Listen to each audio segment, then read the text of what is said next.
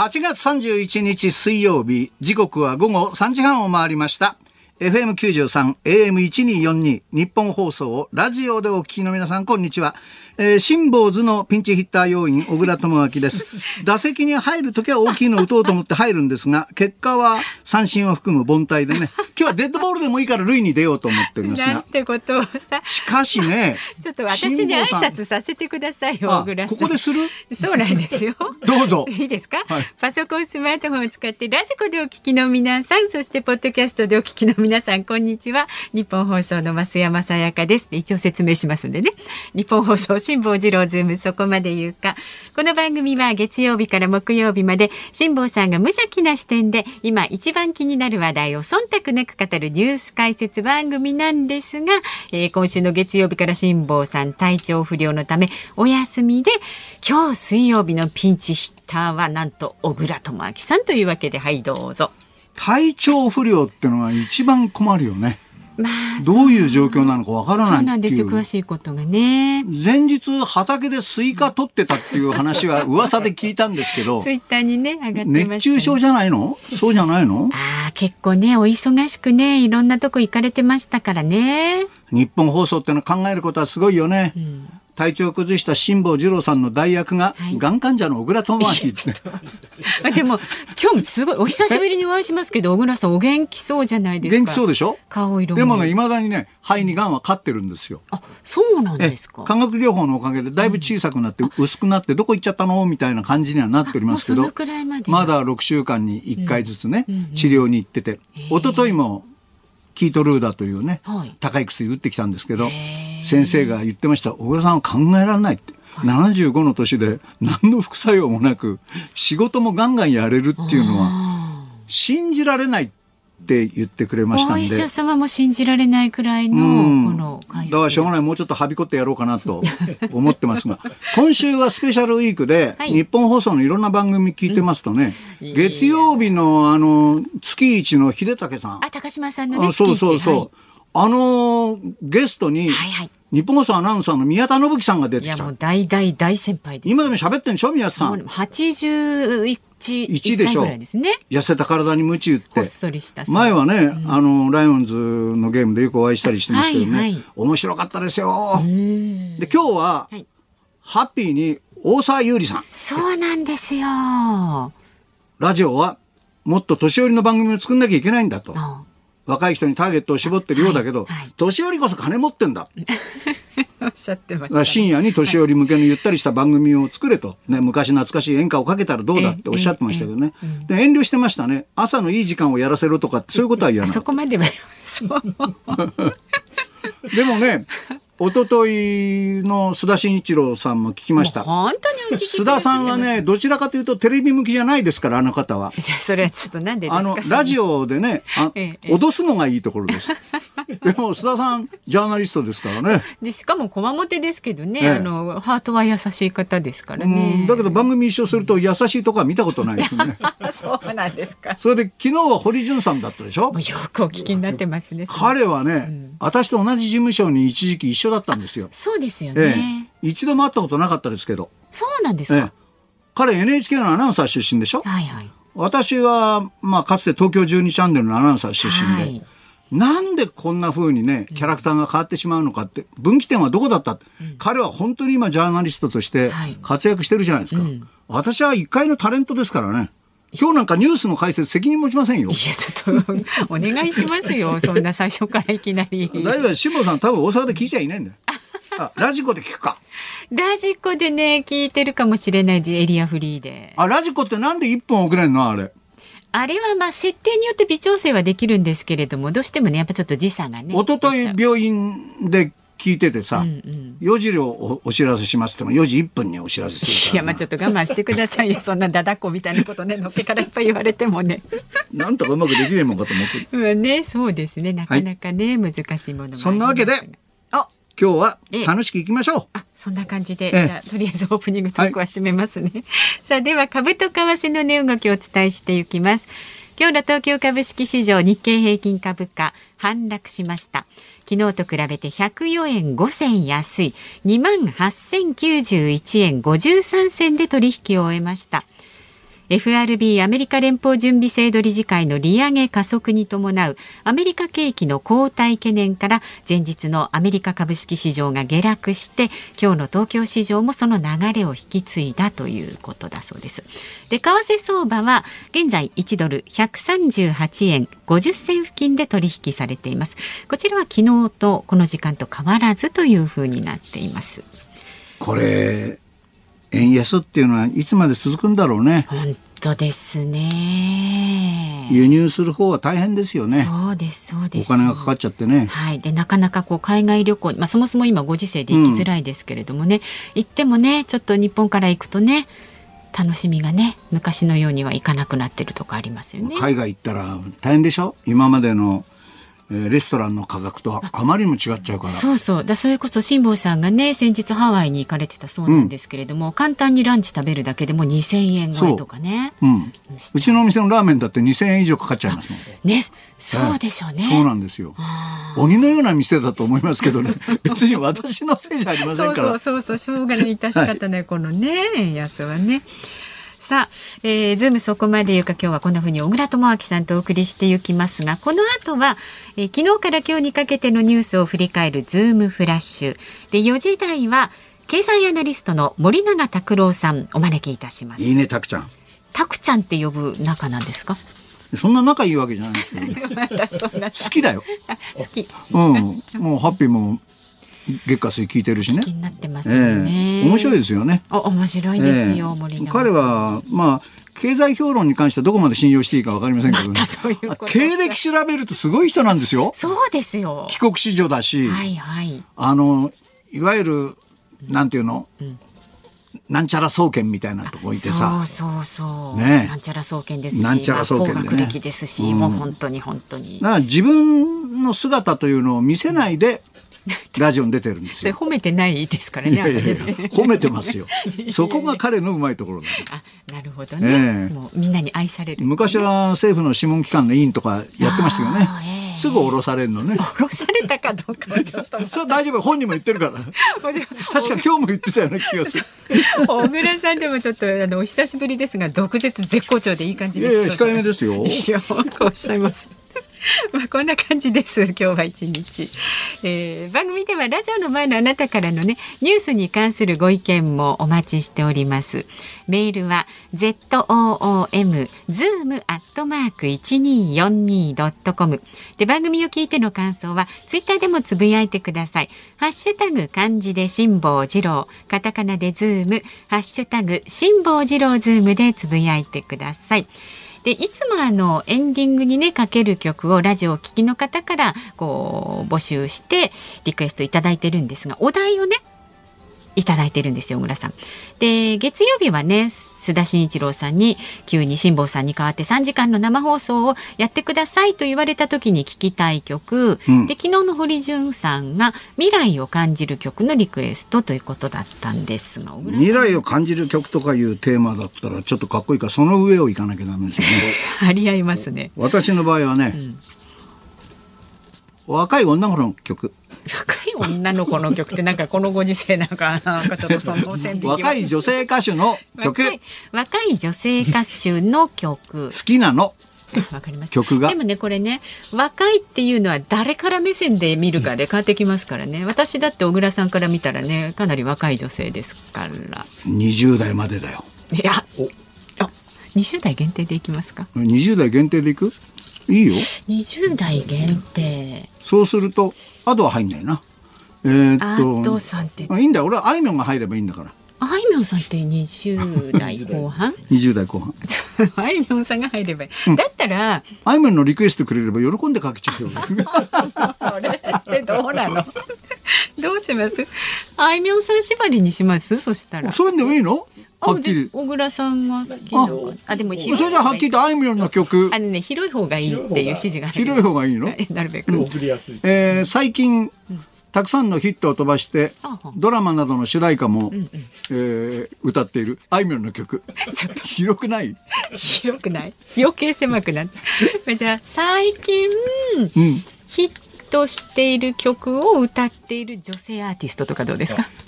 めんどくせえな。まあ僕の気持ちは分かったでしょう。まあまあそんなね、はいはい。そんなわけで。忖度してね、はい、忖度して。はい、こちらもズームアットマーク一二四二ドットコムまでね、なぜその曲を選んだかという理由も添えて送ってください。さあ、ズームそこまで言うか、この後は最新のニュースにズームします。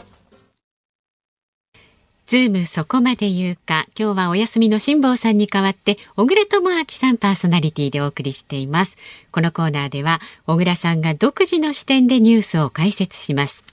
まずは昨日から今日にかけてのニュースを紹介するズームフラッシュです。岸田総理大臣は今日新型コロナの感染に伴う療養期間を終えて対面での職務に復帰しました。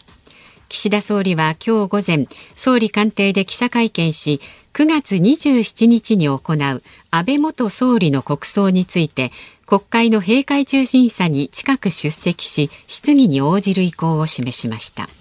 また世界平和統一家庭連合旧統一協会と自民党議員の関係をめぐっては自民党総裁として率直にお詫び申し上げると陳謝しました。旧ソ連の最初で最後の大統領でノーベル平和賞も受賞したミハイル・ゴルバチョフ氏がモスクワ市内の病院で亡くなりました。91歳でした。ロシアメディアによりますとゴルバチョフ氏は腎臓に疾患があってこの1年間は医師の管理下にありました。宮内庁は皇室に関する情報を SNS などでも発信していくことを検討すると発表しました。旅行大手 HIS は昨日、傘下のテーマパーク、長崎のハウステンボスを香港の投資会社 PAG の関連会社に売却すると発表しました。売却総額はおよそ958億円です。この PAG は大阪のユニバーサル・スタジオ・ジャパンの運営会社に出資していた実績を持ちます。売却後もハウステンボスは通常通り営業を続けるということです。東京お台場のランドマークとして知られるパレットタウンそして大観覧車が今日31日に営業を終了します。1999年の開業から23年です。跡地についてはトヨタ自動車や森ビルなどが再開発のプロジェクトを進めています。また一部のエリアにはスポーツやコンサートの会場となる多目的アリーナが2025年に開業する予定です。歌手の中森明菜さんが昨日デビュー40周年となる今年2022年に再始動することを自身のツイッターで発表しました。また個人事務所を設立したことも明かしました。いやいつ聞いても、増山さやかさんのナレーションというかニュースの読みは安定してますよね。落ち着いて聞いていられる本当にねあなたはすごいと思う。褒められました。うんあの増山さやかというと僕はラジオの番組を必ず聞くようにしてるんですけどね。でまあフリートークでねいろんなまああのコメンテーターに対してね、はい、時にはこううまく褒めそやしたりね、時には舐め腐ったりするじゃないですか。私はさやかと一緒にやると帰るともう体中ベトベトです舐められすぎて。そんな舐めてないですよ。ということで。リスペクトしてます、はい、ニュースね。ええ、あの岸田総理が久しぶりにコロナ明けで会見に応じましてね、はいはい、国葬については国会の閉会中審査で自分がきちっと考えを述べると、はい、質疑にも応じる意向だっていうことをおっしゃってますけど、はい、あの国葬の費用ってえー、大体武道館が3000万で、うん、施設の設置費に2億1000万とかって言われてるじゃないですか。えーはいどっからそういう金額が生まれてるのかな今まで政府は何かイベントをやるときにはどっかに丸投げするでしょ？ああ、ええ、代理店のような、うん、例えば武道館に祭壇を作るんだって、はい、そういうのあると思うんですね。えー、2億もかかるんだろうかって。ねでも結果的にはね、うん、おそらく終わってみたら何十億ってかかってんだろうと思いますよ。もっともっとかかるって言いますよ、ね、もう警備費だとかね、はいはい、そういうこともお金に換算するわけでしょ。うん、だからそれに関して国民がどういうふうに思うのかって、国葬に関してはね、はい人それぞれ思うことはあると思いますけどね、お金の面はやはりきちっとしてもらった方がいいのかな。うんうんうん。ゴルバチョフさん91歳でお亡くなりになった。ねあの、東西冷戦に終止符を打ってえ。ね、はい。核兵器の削減にも協力をしてね、はい。そういう意味ではノーベル平和賞にふさわしい人だったのかなって思いますよ。ええペレストロイカもそうでした。うん。僕ね、ゴルバチョフさんがはい。プーチンさんのことをどう思っていたのか、最近のプーチンさんのウクライナへの侵攻とかも含めてね、はい。はい。どんなお考えを持っていたのかって、それをぜひ聞いてみたかったなと思いますけど。ね、なんかプーチンさんはあまり気に入っていなかったみたいな報道はありますけどね。でしょうけどね。だ大病で伏せっていらっしゃったんでしょうから、あまりそういうこともお話しすることはなかったのかもわかりませんけど、じくじたる思いでね、お亡くなりになったのかななんていうことを考えます。かもしれないですね。ランドマークお台場のはい。パレットタウンの大観覧車、まあいよいよこれはね31日営業終了。私はフジテレビでね、22年間仕事してましたから、毎日のようにあの観覧車見るわけですよ。大きなやつをくるくるくるくる。23年でしょ？そう。だ私の特ダネが始まった頃とほぼ一緒なんです。私は22年で、それから終わって1年経ってますからね。本当だ。いうん。だパレットタウンとともに私は生きてきたんですよ。やそうそう。でもね、まあ、そうとも言えますよね。私の愛犬のミレジはね、ええええ。パレットタウンのペットショップで私は一目惚れして買ったんでありすよ。ましたね、ペットショップね。はいはいワンちゃんいっぱいいた。つい最近ね、お前のふるさとはなくなったんだよって話したらね、3日ぐらい処分補足になりましたからね。あのね、観観覧車う、ん、はい。乗ったことあります？ありますよ。あるのえ、ないんですか、小倉さん？ないよ。怖い。あんな目と鼻の先にあったのに？高所恐怖症だもん。あれさ、いろんな噂があってさ、はいはい。一番上に行った時に、んキスするとうん芽生えるとかね、ね、うまくいプロポーズするといいとかね、そうそうそうそう。騙されてダメになったやつも大勢いるんだろうけどね。今結構行列だって言うんでしょ？もうね、乗れなくなっちゃうからね。で聞いたところによると、一つだけスッケスケのがあるって本当？あ、そうなんですか？周りが全部見えるのがあるって。う足元まで、ね。足元が見えるのがあるって。うちのマネージャー情報ですか？ら当てにはなりませんけどねで。もなんかそんな話聞いたことあるような気もする。もし私が乗ってまかり間違ってそれが順番回ってきちゃったらたまんないですよ、あれ。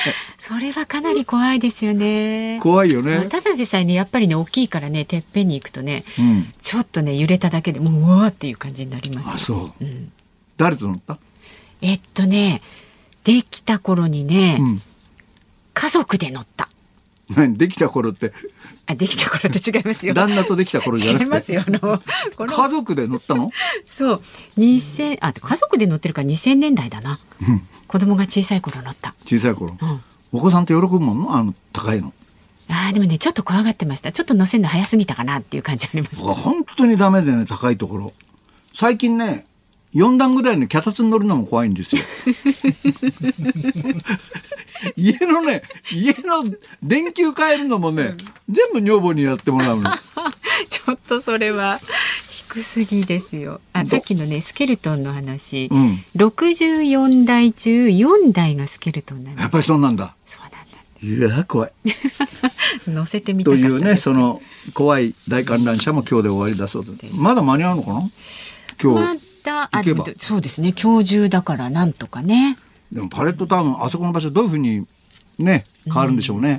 まあ一部のエリアがスポーツやコンサートの会場となる多目的あり。コンサート会場ってそんな必要なのかな？有明にもでっかいのできてますよ。そうですね。うん確かにまあ、そんなにたくさんできてもね、維持するのが大変なんじゃないかなと思いますけどね。でも結構会場ね稼働してますよね。稼働すればね、うん。コロナみたいなことがあると大変ですそうよ。ですね。うん、そういうことも考えてね、作ってください。はい。はい。ではじゃあ小倉さんが独自の視点でニュースを解説するズームオン参りましょう。この時間解説するニュースこちらです。なくて困った男性トイレのサニタリーボックス。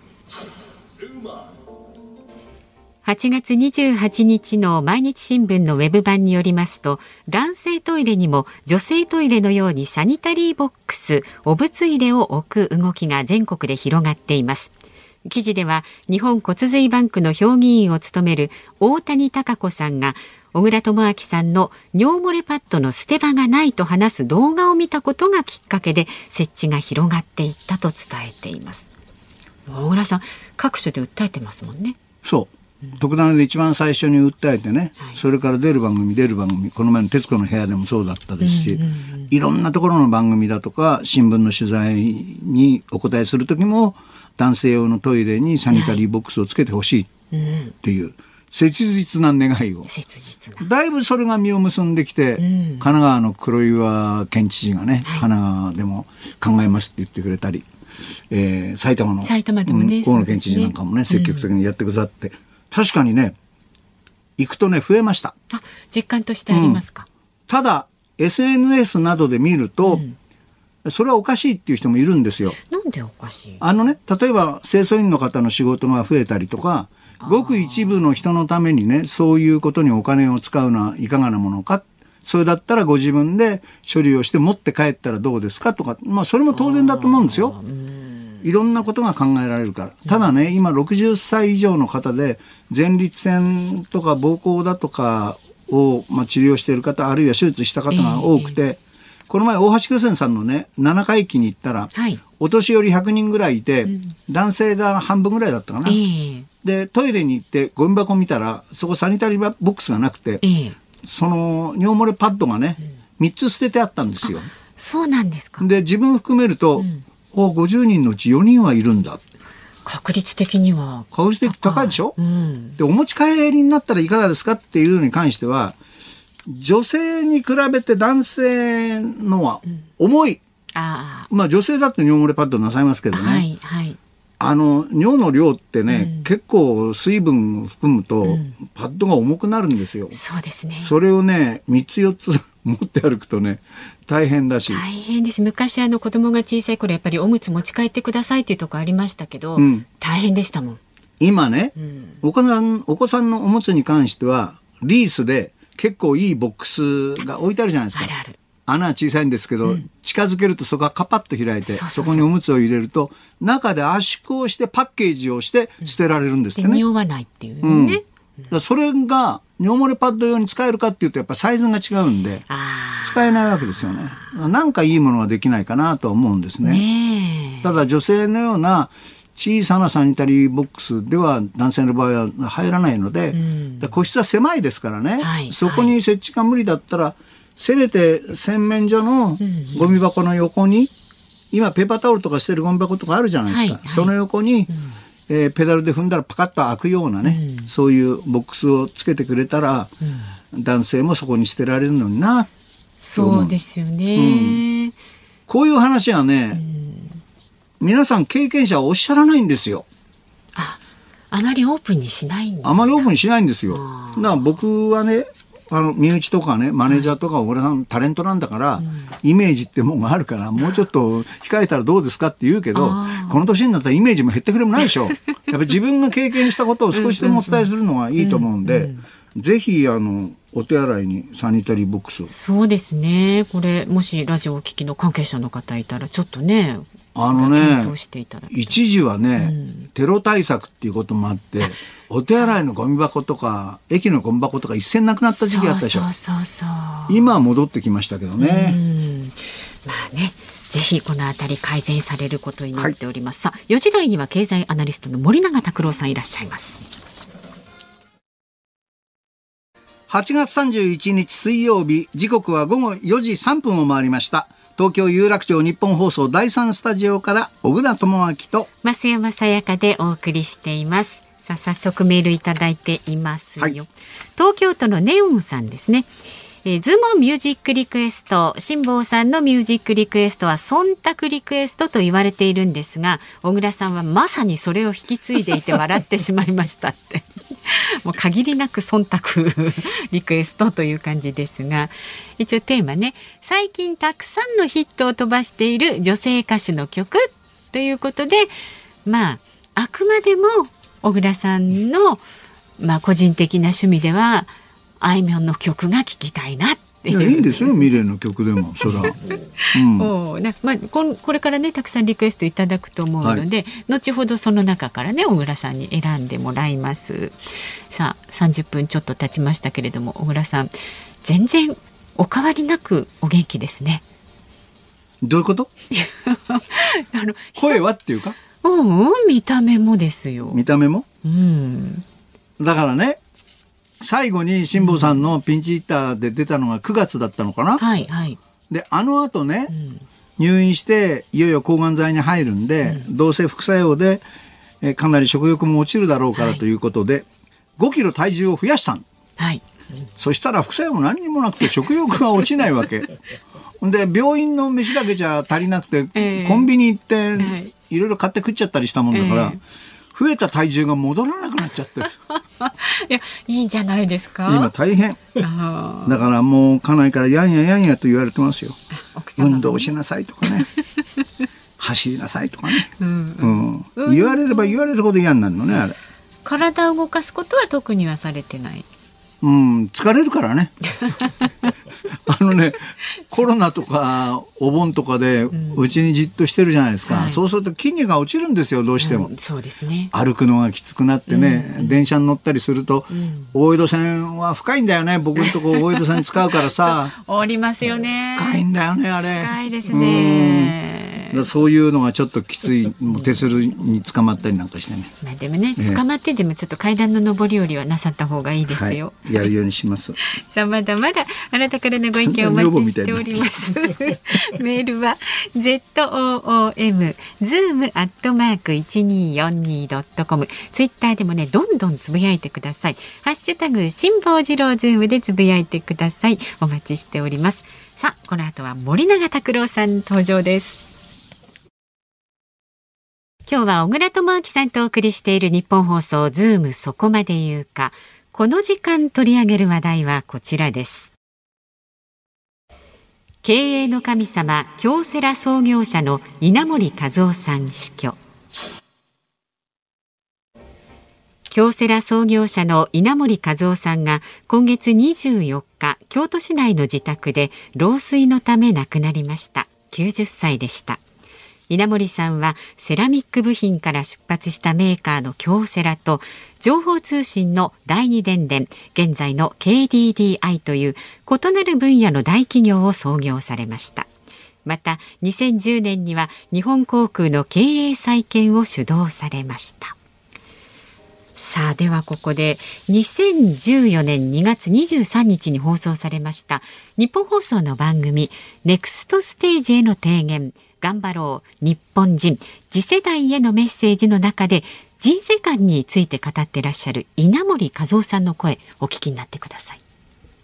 50歳過ぎてちょっとの時に3つ同時に大きな事業を始めたわけですけどもそれはやはり私自身が若い頃からずっと思っておりました人生というのは世のため人のために尽くすことそういうことに全力を尽くすということが生きているためにはそれが一番大事なことだとこう思っておりましたんでそういう自分が持っている理念に突き動かされてまあ、あの一生懸命やったというだけのことでして、えー振り返ってみてなんか偉いことをしたなと思いますけれども本当にただ全力でやっただけなんです。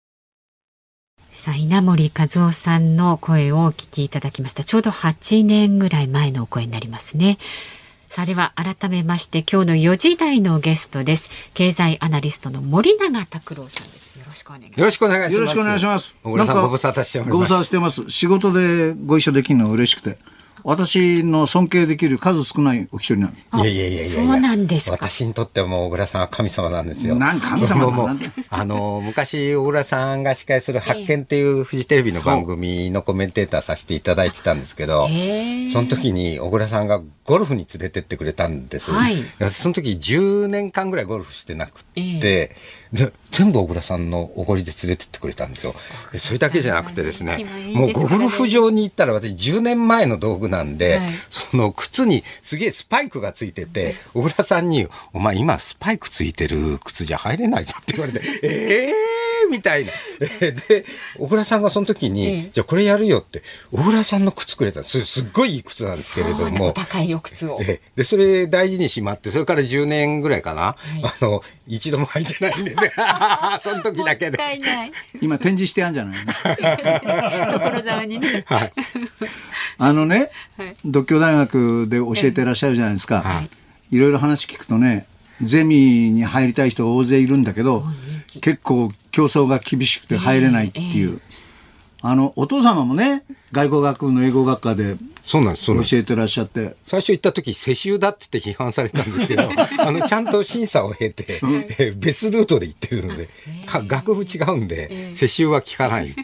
あの森永さんは東大のご卒業で僕はまあ独協出てるんですけども独協が今度統一されるって医科大学とかあれ本当なんですか？あそうなんですか。面白い なんかネット見ると出てくるのよ。あそうなんですか、まあ、一応独協学園の下にあの、い医科大学っていう医学部もぶら下がってるんですけど、一度小倉さんがまだあの特ダネやってらっしゃる時にですね、うちの大学の特任教授やってくださいませんかって言ったんですけど、え なんか事務所に来てくださったって話聞いてね。えその時やっぱりほら毎日やねテレビやってるとそんな暇はないって言われて断られちゃったんです。でそんな暇がないんじゃなくて、私なんかが独協って教えることは何もないだろうと思ってね。いやいやいやいや。いや、本当そう思いましたよ。もう小倉さんはねあこれは私の勝手な想像ですけど小倉さんの思想っていうのはこうセンターからちょっとリベラルの方に寄ってるんですよ。あのでそのリベラル派の小倉さんが22年間もフジテレビの看板を続けたっていうのはこれ実は奇跡なんですね。あのフジテレビはねどっちかっていうと右側に寄る方が好きなんですよ。どっちかとって言わなくても、一回によるんですよ。だからね、本当にね、いや、大好きでしたね。小村さんの番組はそういった。ところがね。はいただ、数字的に調子が良かったからね、上も何にも言わないで野放しにしてくれた。それが特ダネが長続きしたコツかなと思いますけどね。でもね、森拓さんはね、今、ハッピー聞いてても面白い。ありがとうございます。うん、とっても冴えてる日本放送のね森拓さんに対するちょっと扱い方があのそういったあの背景をね 聞くとちょっと申し訳ないなっていう点はいっぱいあるんですけれども面白いです。いやいやいやいやいいやや。経歴見たらびっくりしますよ、そう皆さん。ですよそうですよ。ええねもう日本放送で一番すごいのこの増山さやかさんでこの20年間全く劣化がないんですよありますそれはあのそうですね。増山さやかサイボーグ説っていうのは私が最初に唱えたはいいや相当なんか打ったりとかしてるらしいですよ。ないです。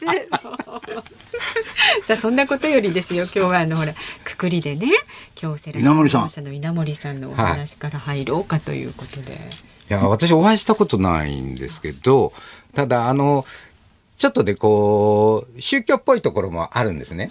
あの、えーでもだからこそ世界中にファンがすんごい多い。もう中国でも大人気なんですけれども、私は稲森さんの話聞いてて、アメバ系っていうのをおっしゃっててね、そうですね。こう一人一人が経営者みたいに行動しないとダメだと。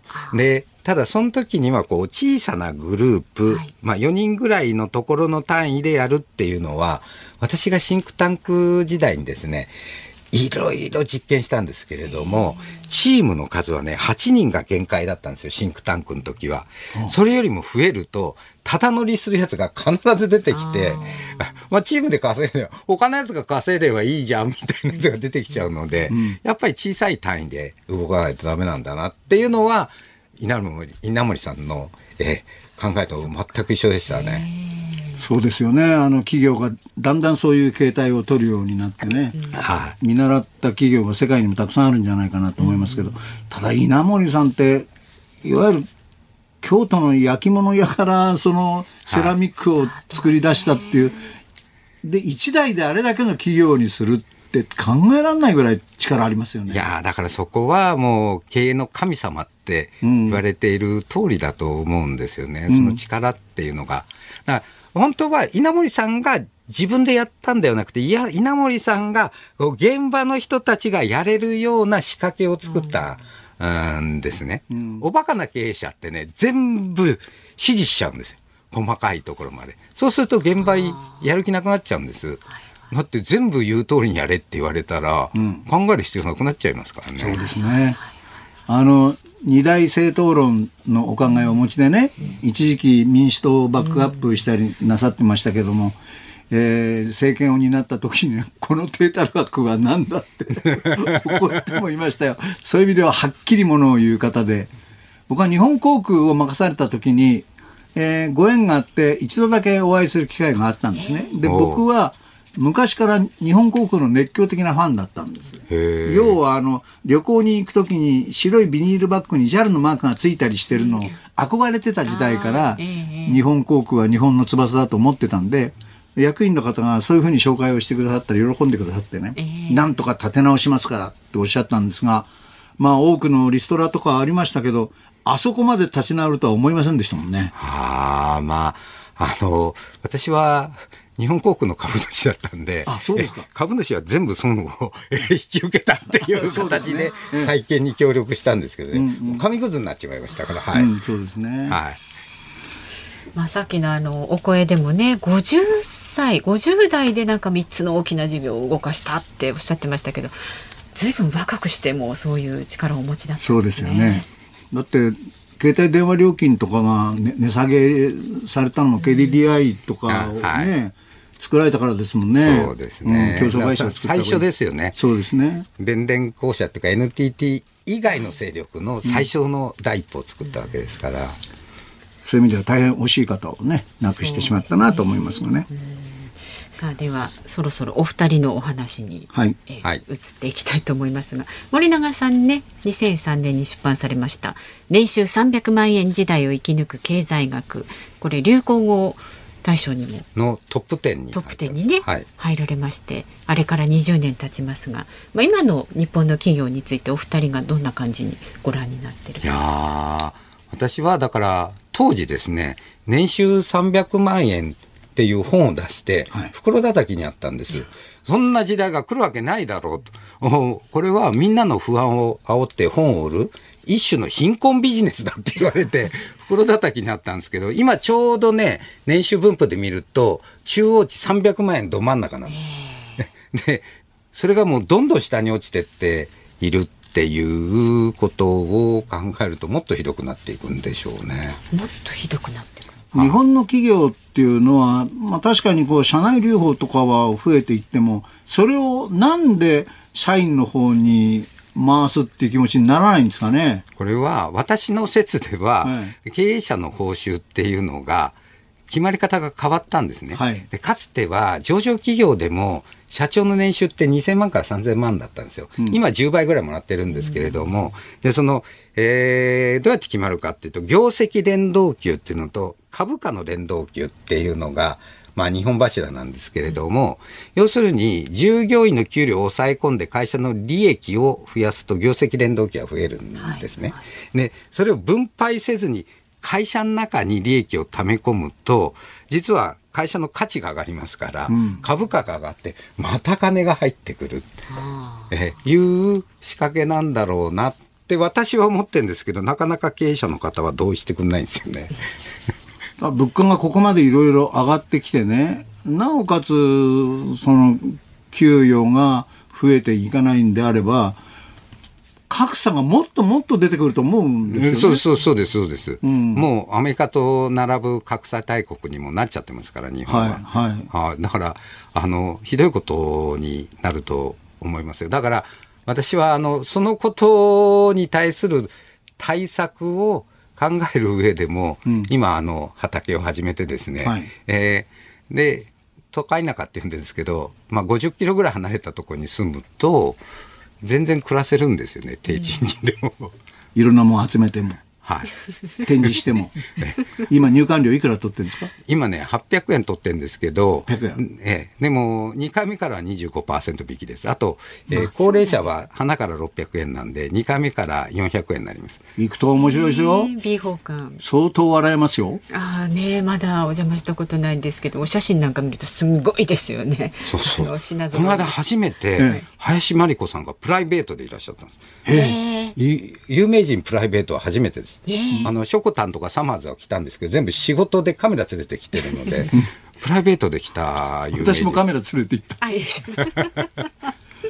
今度プライベートで行こう。ん。う、うん、だってあれなんかはさ趣味とはいえ儲かる事業じゃない事業じゃないですもんねああなるとね。はい。でも今年、今年度奇跡的にトントンまで行くかもしれないです。はい。なんでかっていうとですね、あの、貸し出し事業っていうのを始めて、うん。あの、デパートとかの展覧会とか。あやってるの？ええ、今、あの、鳥取の倉吉でトミカの展覧会やってるんですけど、うんうん。もうね、博物館よりも貸した方が全然儲かる。トミカは人気があるからね。そうかその手があるか なんかでも小倉さんもいっぱいお持ちじゃいやないですか。僕もいろいろコレクションがあるんでこれどうしようかなと思ってね。がん。と聞いた時にはこれをどうすればいいんだってのを一番最初に思った。どうすればいい？ご連ご連絡いていただければ、あの、引き取りに伺い。でも多分ただ同然で引き取るっていうんだと思うんだよ。あできればちょうだいって言いそう。で そうですね。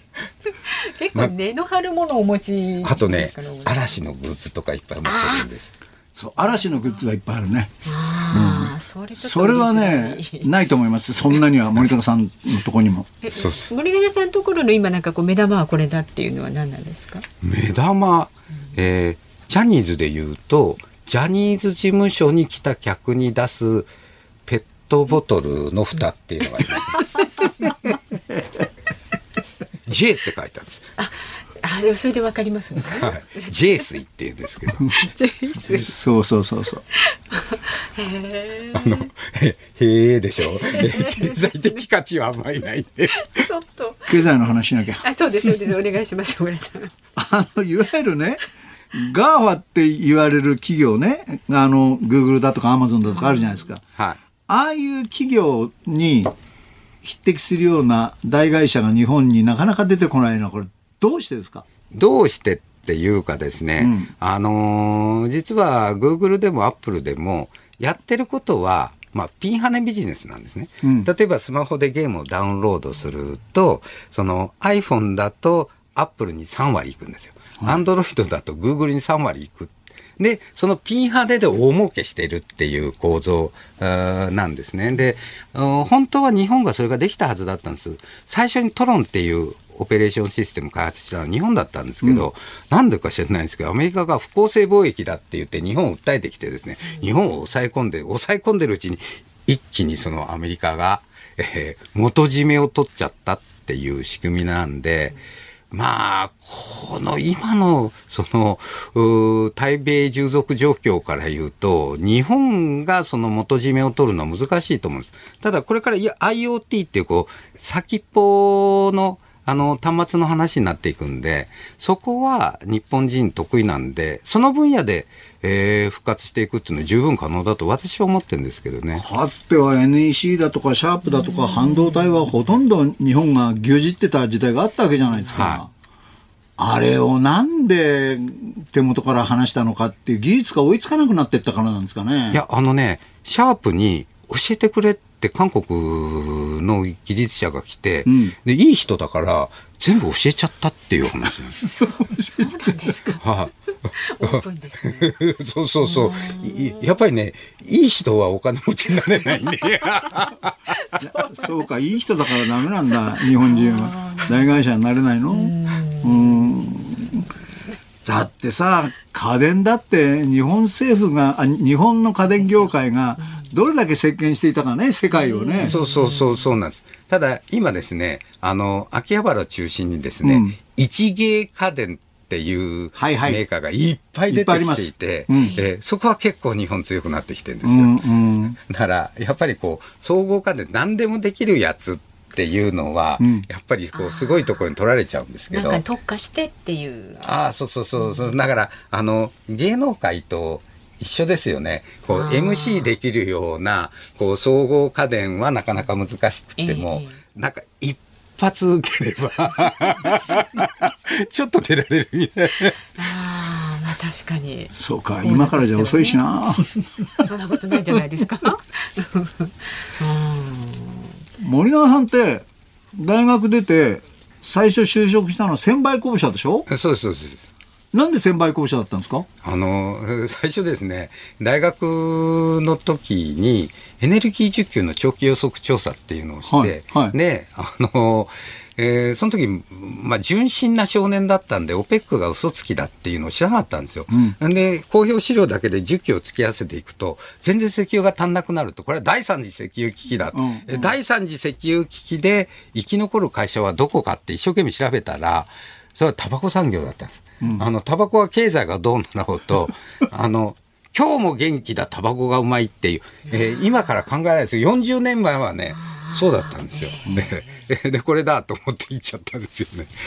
僕の親父がね石油屋なんですけど最初に就職したのは日本専売公社で当時香水を作ってたんです専売公社で香水作ってたんですって。小脳やってました。そう小脳をやってたんでそっから香水とかを作ってたっていう時代があって、だから台湾でやってたんですけどね。はい。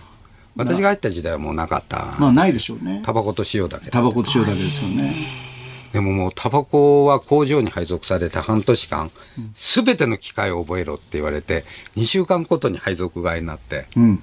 もう、私一番辛かったのは放送家っていうところで、あの、ショートホープってちっちゃいタバコを、はいはい短いやつね。ベルトコンベヤー流れてくんですよ。で、右手で3個、左手で2個掴んで、奥のボール紙の上にこう、並べるんです。で、それ10回繰り返して、50個になったらボール紙をこう閉じて、風管紙で閉じて、段ボール詰め機に送るんですけど、私もう、高校1年とかずっと麻雀やってたんで、物を積むのは得意中の得意だったん ですよ。だからね、ベルトコンベヤーのスピードが、私の半分しかないんですよ。だからもう、手が、暇なんですね。で手が暇で、どうしようこの暇をって思ってそこで発明したんです。あの麻雀にツバメ返しっていう技があるんですよ。その手配と川の配をすり替えるんですすり替えるやつねだから一度積んだのをもう一度ベルトケンペアに戻して別のところを積むっていう のをやるとぴったりスピードがあったんです。でところがですね、タバコでかいんで持ちにくいんです。で、こう完成間近の山が手が滑ってぐじゃっ。でそれをこう一生懸命直してたんですけど、直す間も巻きますよね。ずーっとこう流れていくんですね。右側に壁があってはい、間に合わなくて壁にタバコがぶち当たって、ポーンとこう花火のように打ち上がった あんですね。で、後ろから班長の森永君、見てたわよっていう声があって、えーその日ですね、私だけじゃなくてね、連帯責任で同期全員反省部屋に閉じ込められるっていう事件を起こしてしまいました。えー新人研修みたいなことでそういうこともやらされるんですか、あはい。もうだから全部できますよ。あわわかんないですけど、た多分ちょっと慣れれば、全部できると思います。当時の機械であれば。で海外にそこからその勉強に行くのは専売公社から、えー命じられて行ったんですか？いや、海外が行ったのは、ええー小学校の時です。あ小学校小1年生がアメリカで、はい4年生がオーストリアで、うん5年生がスイスです。誰が見ても帰国子女には見えないですもんね。ああ、そうですね。あの、最初英語で、その次ドイツ語で、最後フランス語で帰ってきたので、何語も喋れないんで。もったいない。そうそう、もったいないですよ。うん、でもいろんな経験されて、ねやっぱりシンクタンクにいらっしゃって、そこでの活躍がかなり、えー目を引くところがあったんだろうと思うんですけど、そこからそのこういう世界に転身していくっていうそのきっかけは何の番組だったんですか？えっ、と、一番最初は、テレビ神奈川テレビ神奈川？ズーム、うん。あ、違う、ゾーンだ。うん。ゾーンっていう番組に出て、うんうんうんで、それはつまんない番組だったんですよ。うん政府の間接広報番組って制作費を政府が出すんですね。はいだから自由度がないんです。うんでも、コメンテーター最後のまとめっていうところが自由だったんですよ。うんで、その自由度を生かして、その日のテーマをすべて男女関係に置き換えて解説するっていうのを始めたんです。んそしたらそのディレクターが、金曜日のバラエティ番組立ち上げることになって、えーで、そこで男女関係に置き換えるニュース解説っていうのを始めたんです。でその時にニュースステーションで、まあ、菅沼さんっていうはい。人が、あのバナナ不倫事件っていうのを起こして突然降板してその公認を探していて このね業界でご活躍という形だからで。偶然です。それで肩書きに会社を使うなとかって言われて、はい。そこから転身を図ったみたいですけどね。ことね、まあそんな森永さんですけれども。全然経済の話しなかったね。大忙しですよ。なんか前回もしなかったですね 明日の朝8時からのね、柿花ただしあなたとハッピーにももちろんご出演されますのでね、お聞きになってください。あと深夜に、はいえっ、と、金曜日、オールナイトニッポン出ます。金曜日もお聞きになってください。オールナイトニッポン出るんだ。そうですよ、森永さんなんていう時代になりました。日本放送のチャレンジです。今日のお客様、森永卓郎さんでした。ありがとうございました。ありがとうございました生。ニッポン放送辛坊治郎ズームそこまで言うかをポッドキャスト YouTube でお聞きのあなたニッポン放送の増山さやかですお聞きの内容はポッドキャスト用に編集されたものです。辛坊治郎ズームそこまで言うかは月曜日から木曜日午後3時半から生放送でお送りしています。ラジオの FM93 AM1242 に加えてラジコでもお聞きいただけますよ。ラジオラジコではポッドキャスト版にはないあんなことやこんなことがいっぱいです。ぜひラジオラジコでも聞いてみてください。そして？飯田浩二です。8月29日月曜日からのこの番組はこんな企画をお送りします。特集ニュースサマーウォーズ。ロシアによるウクライナ侵攻の今後については中村逸郎さん。旧統一教会と政治について弁護士の紀藤正樹さん。日本のエネルギー事情はどうなるのか石川和夫さん。経済からガラクタ収集まで日本の今を知る男森永卓郎さん。聞かないと後悔しますよ後悔しますよ後悔しますよ後悔しますよ。木曜日は私飯田でございます。癖がすごい名物コメンテーターたちが毎日登場。どうぞご期待ください。ポッドキャストもいいけどラジオラジコでも聞いてね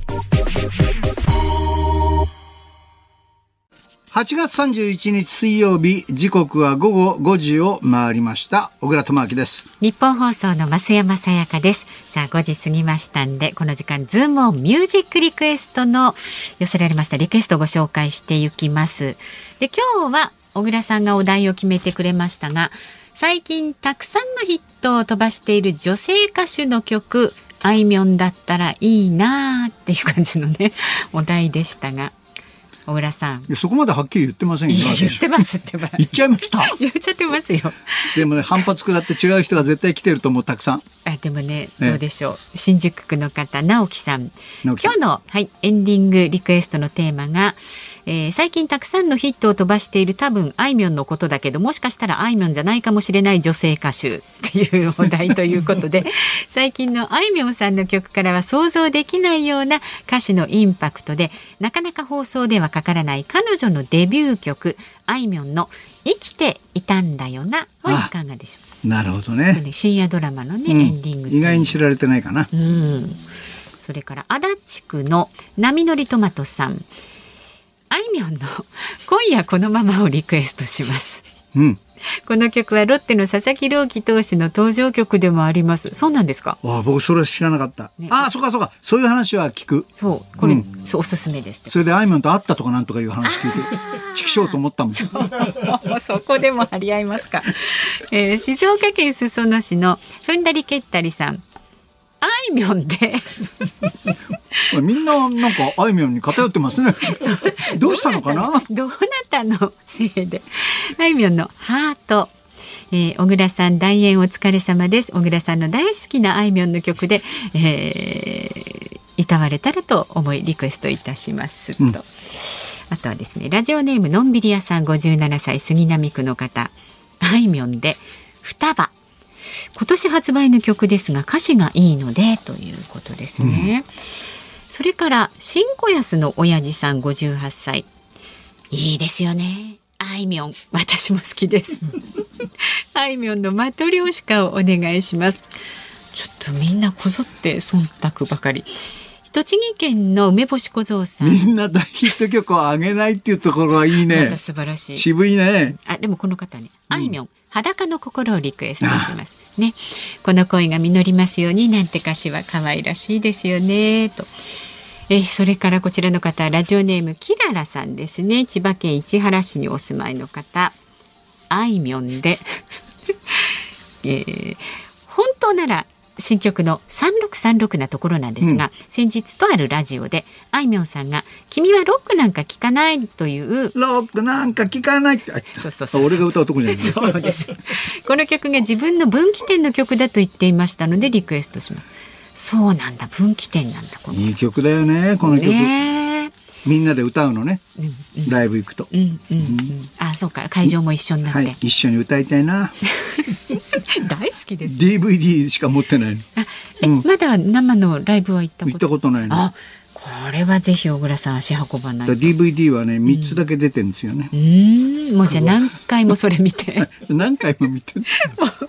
えー茨城県のひっこさんはですねあいみょんの曲をリクエストしますあら、みんなあいみょんだ。なぜですかね？なぜですかね？春の日リクエストします。友人の娘さんの結婚式の曲におすすめしたいです。来春結婚式はぜひ春の日流してほしいです。ってこれは結婚式にいい歌なんですね。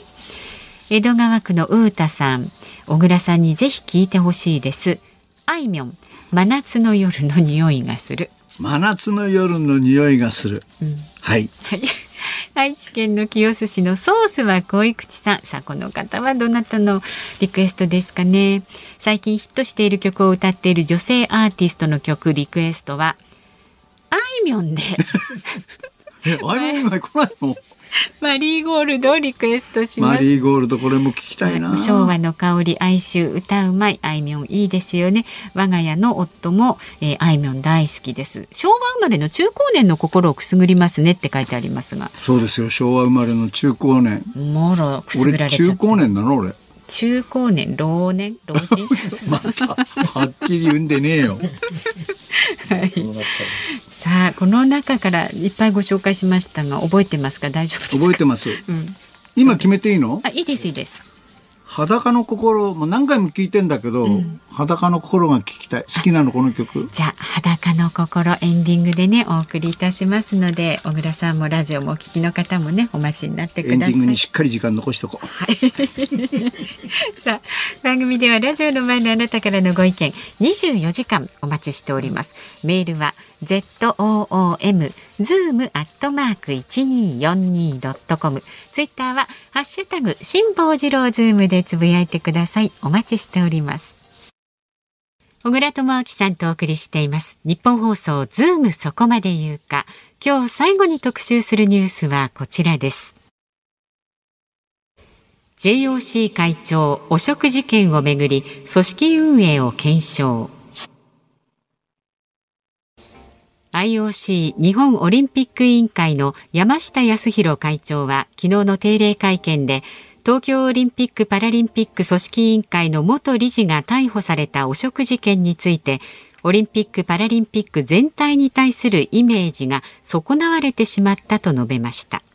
また JOC は札幌市とともに2030年の冬季オリンピック・パラリンピックの招致を目指しており山下会長は組織運営の在り方を検証し札幌市とともに透明性公正性の確保に向けて具体的に何ができるか検討していきたいと語りましたラジオだとね、お食事券。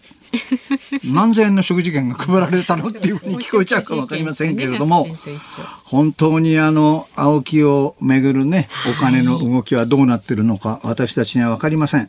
ただし、えー JOC というのは力を持っていることは確かですし、スポンサー企業がなんとかそのオリンピックのマークをつけたいっていうことになれば、えーそういうこともあり得るのかなと。嫌だなと思いますよね。で、今回のこのことが、札幌オリンピックの誘致にね、これ2030年にまた札幌でやりたいって話があるわけですけども、当然影響があると思うんですよ。そうですよね、ええで来月、秋元市長がね、はい。IOC の本部でバッハ会長と会談をするそうですけども、どうなんだろう、かなりこれが問題になって、日本は不利なんじゃないかとも言われてますけどね。ええ。いい印象はね残さないでしょうからね。あのね、札幌は2回目ですよね。日本は長野の東京東京オリンピックもやってるから、はい。まあ、今まで全部で4回オリンピックをやってるんですが、札幌っていうのはコンパクトに会場もできるし、しかも今回は長野の競技場も使おうということで、はいなるべく従来の競技場を生かしたいいオリンピックになると思うんですよね。ええええええただね、はいそういうことにちょっとなんかこの汚職事件がまつわりついてくると嫌だなと思っているし札幌の人も物手を挙げて誘致賛成じゃないみたいなんだよね。ああ、反対の方も結構いらっしゃる。賛成がやっと5割を上回る程度。あうん調べ方によっては5割を下回るというはいアンケートも出てるんですね。だからその開催地のお市民がどう思ってるのかっていうのは、開催地決定に対して非常に大きな意味も持つんで、はい。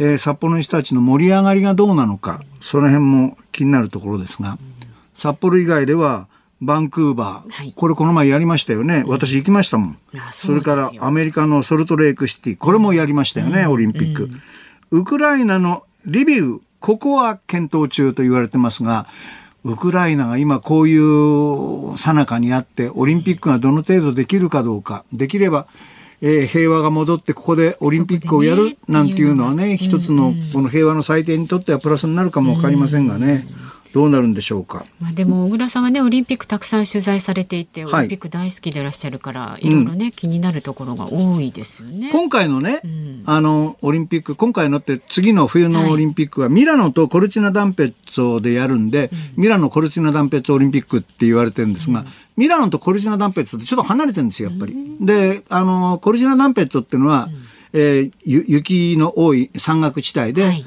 で、かつてのコルチナダンペッツォのオリンピックで、伊賀谷千春さんが日本で初めてメダルを取って、はい。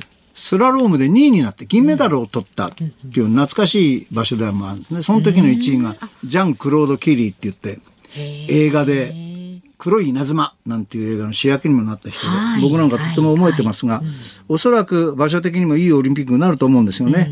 だから2030年の札幌がどうなるのか非常に興味ありますけどね。小倉さんは来てほしい。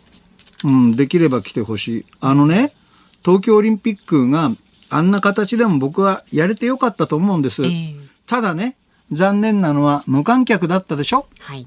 うん。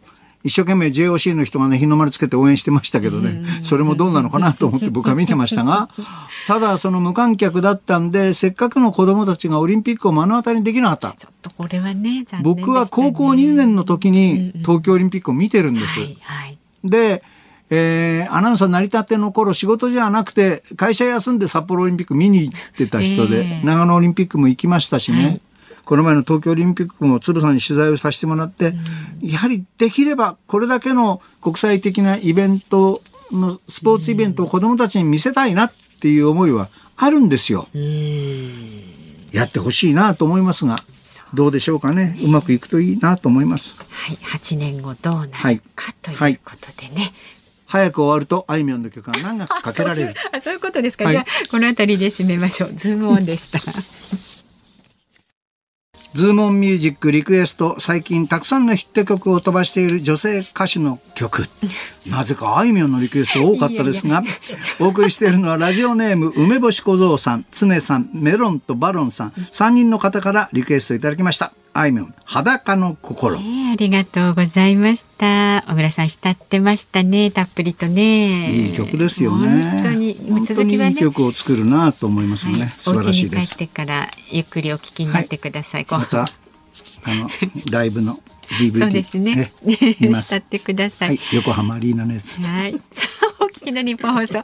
明日の朝6時から、飯田浩二の OK 工事アップです。今週、激論200%工事ダブルコメンテーターウィーク。明日はですね、えー、前日本、日本銀行政策委員会審議員の片岡剛志さんと、明治大学教授で経済学者の飯田康之さん、え岸田総理の対面公務復帰、8月の消費動向指数について取り上げるということです。で、飯田アナウンサーでしてね、です。飯田アナウンサーは、えこのズームそこまで言うかにも明日は登場ということでこれはレギュラー通り？そうです、木そうです。レギュラー通りです。なんか、飯田さんに申し送ることありますか？いや別にありません頑張ってマイペースでやってくれと。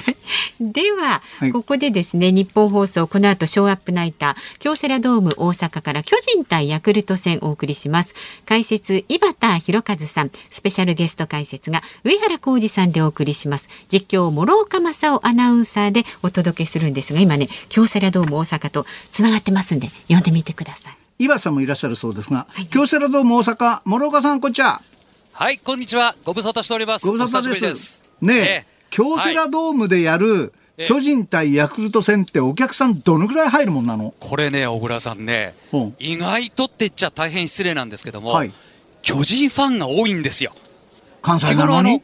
甲子園で阪神・巨人伝統の一戦だとね、ええ巨人ファンはあのちょっと肩身狭い思いしてるんですけども、もう京セラドームで行われる巨人戦となりますと堂々と関西の巨人ファンが京セラドームお越しになりまして今もうバックネット裏からね三塁側までオレンジの T シャツ着てる方多いですよ。はい。ああの、井端さんもいらっしゃるんですって？はい。井端さんご無沙汰してますご無沙汰してます。あの、ヤクルト村上連続出塁の記録は止まりましたけど、はい。しかしあの人は好不調の波はないんですか？ないですね。むしろ今、一番いい時かなと思いますね。1年間通してでもですね。えなかなか今打ち取るのは厳しいのかなとは思うんで、まあ、上原さんだったら今日は上原さん解説なんで、えはい。どうやったら抑えるかっていうのをじっくり聞きたいなと思いますけどねそのあた。りはこの後のショープナイターでお楽しみくださいはいどうもえーここまでのお相手、小倉智明と、増山さやかでしたありがとうございました。日本放送ラジオリビングです。今日は銀座梅林カツ丼の具をご紹介いたします。今月の初めにもご紹介したんですがもういろいろなものが値上がりする中、お値段据え置きということで例年以上の大反響をいただいております。今回もね、なんとか数を確保して改めてのご紹介になります。で銀座梅林というのは昭和2年に銀座で初めてのとんかつ専門店として生まれた老舗です。あの和食の鉄人にここのカツ丼は生涯で一番の丼だと断言させた名店です。その味をお店まで出かけなくてもご自宅で楽しめるということなんですね。なんといってもやっぱり美味しくて簡単便利レンジでおよそ5分温めるだけもうこの梅林はお肉もね一切れずつカットされていますし包丁もまな板もいりませんお子さんからご年配の方までどなたでも簡単に美味しくお召し上がりいただけます、まあ、上質なロースカツとねとろふわの卵そして創業以来90年以上守り続けている秘伝のタレすべてが一体となったカツ丼の具。まさに絶品なんですよ。小倉さんも召し上がったことありますか？あ、もともとあ小倉さんカフね銀座梅林っていうのは、はいはい若い頃よく食べに行ったんでね、懐かしい味で、ここのあのカツ丼もちろん美味しいですよ。ねえ食べなくてもわかる。ねえ、はいそうそうだからあの味をお店まで行かなくてもご自宅で楽しめるということで、まあ、レンジでね5分温めるだけっていうんですがとてもね弦が細かくてね4分でまず卵などを解凍して残りの1分でちょっとねグツグツと煮る感じだからあのー卵が硬くならずにふんわり柔らかなふわふわな感じで出来上がるんですよね。ね。まあ、冷凍ものの、まあ、こういったものたくさんありますけれどもなかなかねあの卵のこうとろっとしたふんわりした感じが出てるものってねないと思うんですよね。中まで染みたあのとんかつ玉ねぎご飯の相性抜群です。もうお箸でね簡単にお肉切れちゃうくらいもう柔らかいので一度食べるとねやみつきになりますよ。銀座の名店の味がお店に並ばずに簡単調理でいつでも楽しめるカツ丼の具ラジオリビングだけで去年およそ13万食売れた丼部門ダントツの人気ナンバーワンの商品です。ですからまだ召し上がったことがないという方、この機会にね、一度お試しください。本当にお勧めいたします。銀座梅林カツ丼の具合わせて10食で税込み3980円。倍の20食セットは税込み7800円です。お店で1杯1000円するカツ丼がなんと1杯400円以下でお召し上がりいただけます、まあ、ただし数量限定になります。なくなり次第終了ですのでどうぞお早めに。関東一都6県は送料無料です。お申し込みはフリーダイヤル0120-1242の86 0120-1242の86番です。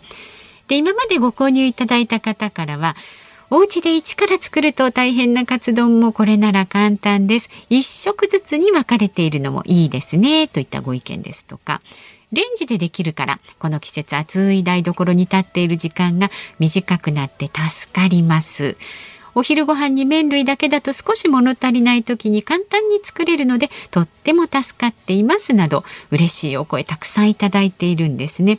で量的にもねこれあの女性でも年配の方でもお子さんでもあのちょうどね食べきれる量なんですよね。で他にも使い方といたしましてお弁当の一品にするのもいいですしお酒を飲まれる方はおつまみにするのもねおすすめですで賞味期間が冷凍でおよそ10ヶ月ありますのでね冷凍庫に常備しておくと非常に便利ですのでまとめ買いをおすすめいたします銀座梅林カツ丼の具。合わせて10食で税込み3980円。倍の20食セットは税込み7800円です。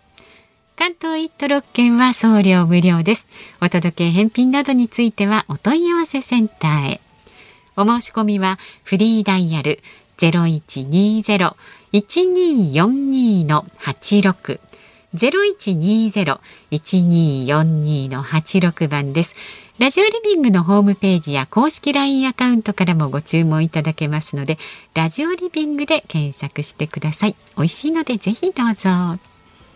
この商品は番組放送時にご紹介しているため、すでに販売取扱い終了となっている場合がございます。ご了承ください。インターネットでのお申し込みは、ラジオリビングで検索。お電話でのお申し込みは、月曜日から金曜日の朝5時40分から夜7時までになります。